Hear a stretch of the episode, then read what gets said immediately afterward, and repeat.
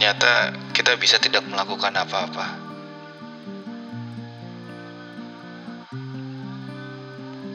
Kadang hidup yang cepat, produktif, dan penuh ambisi membuat kita lupa siapa diri ini sebenarnya.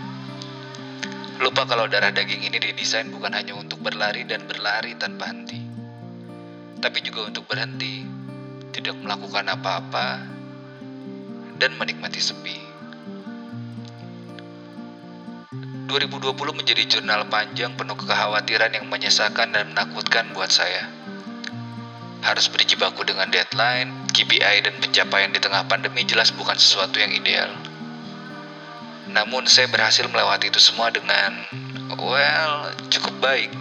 Namun siapa sangka bibir 2021 justru menyambut saya dengan kecupan istirahat yang di luar prediksi. Sebagai orang yang rutin minum vitamin, berolahraga rutin, dan masker tak luput sepanjang hari, virus ini masih menemukan tempat untuk menyambangi saluran pernafasan saya. Sayangnya, jurnal saya kali ini tidak akan bicara banyak tentang bagaimana dan seperti apa virus ngehe ini singgah. Dia tidak seistimewa itu, kawan. Nyaris dua minggu terbaring lemas di rumah dan ranjang opname membuat saya hiatus menarikan jemari di atas papan ketik laptop. Tidak ada balas email, sapa dislike, atau sekedar geser-geser jira dari satu papan ke papan lainnya.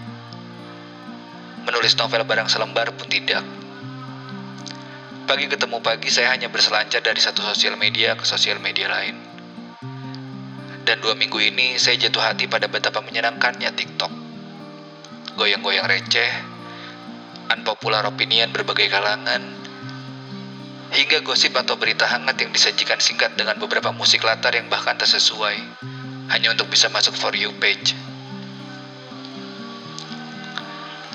Panggilan demi panggilan yang masuk ke ponsel hanya tentang guyon, semangat, dan mau makan apa hari ini, gue kirimin ya.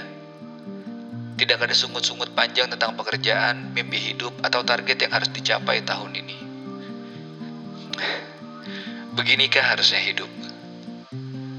Namun, tidak mungkin hidup bisa sesantai dua minggu ini. Toh ini juga bukan keseharian saya by default. Ini adalah mode izin karena kena virus ngehe yang tak sopan menghampiri hari-hari sibuk saya. Hari ini, sepulang dari rumah sakit, menunggu selesai masa isolasi yang disarankan dokter, saya duduk di depan laptop menghadap gedung rumah susun tinggi dengan lampu kamar yang mulai nyala satu-satu diiringi kumandang azan Isa dan semua baik-baik saja. Bahkan setelah dua minggu tidak melakukan apa-apa. Saya bahkan bisa menulis sebaik kelegaan berjudul oportunis di medium ini sambil menyeruput segelas teh hangat dengan tambahan sendok madu HDI yang diberikan bos superbaik sebagai suplemen pemulihan. Ya, mungkin ini adalah momen paling libur sepanjang hidup saya.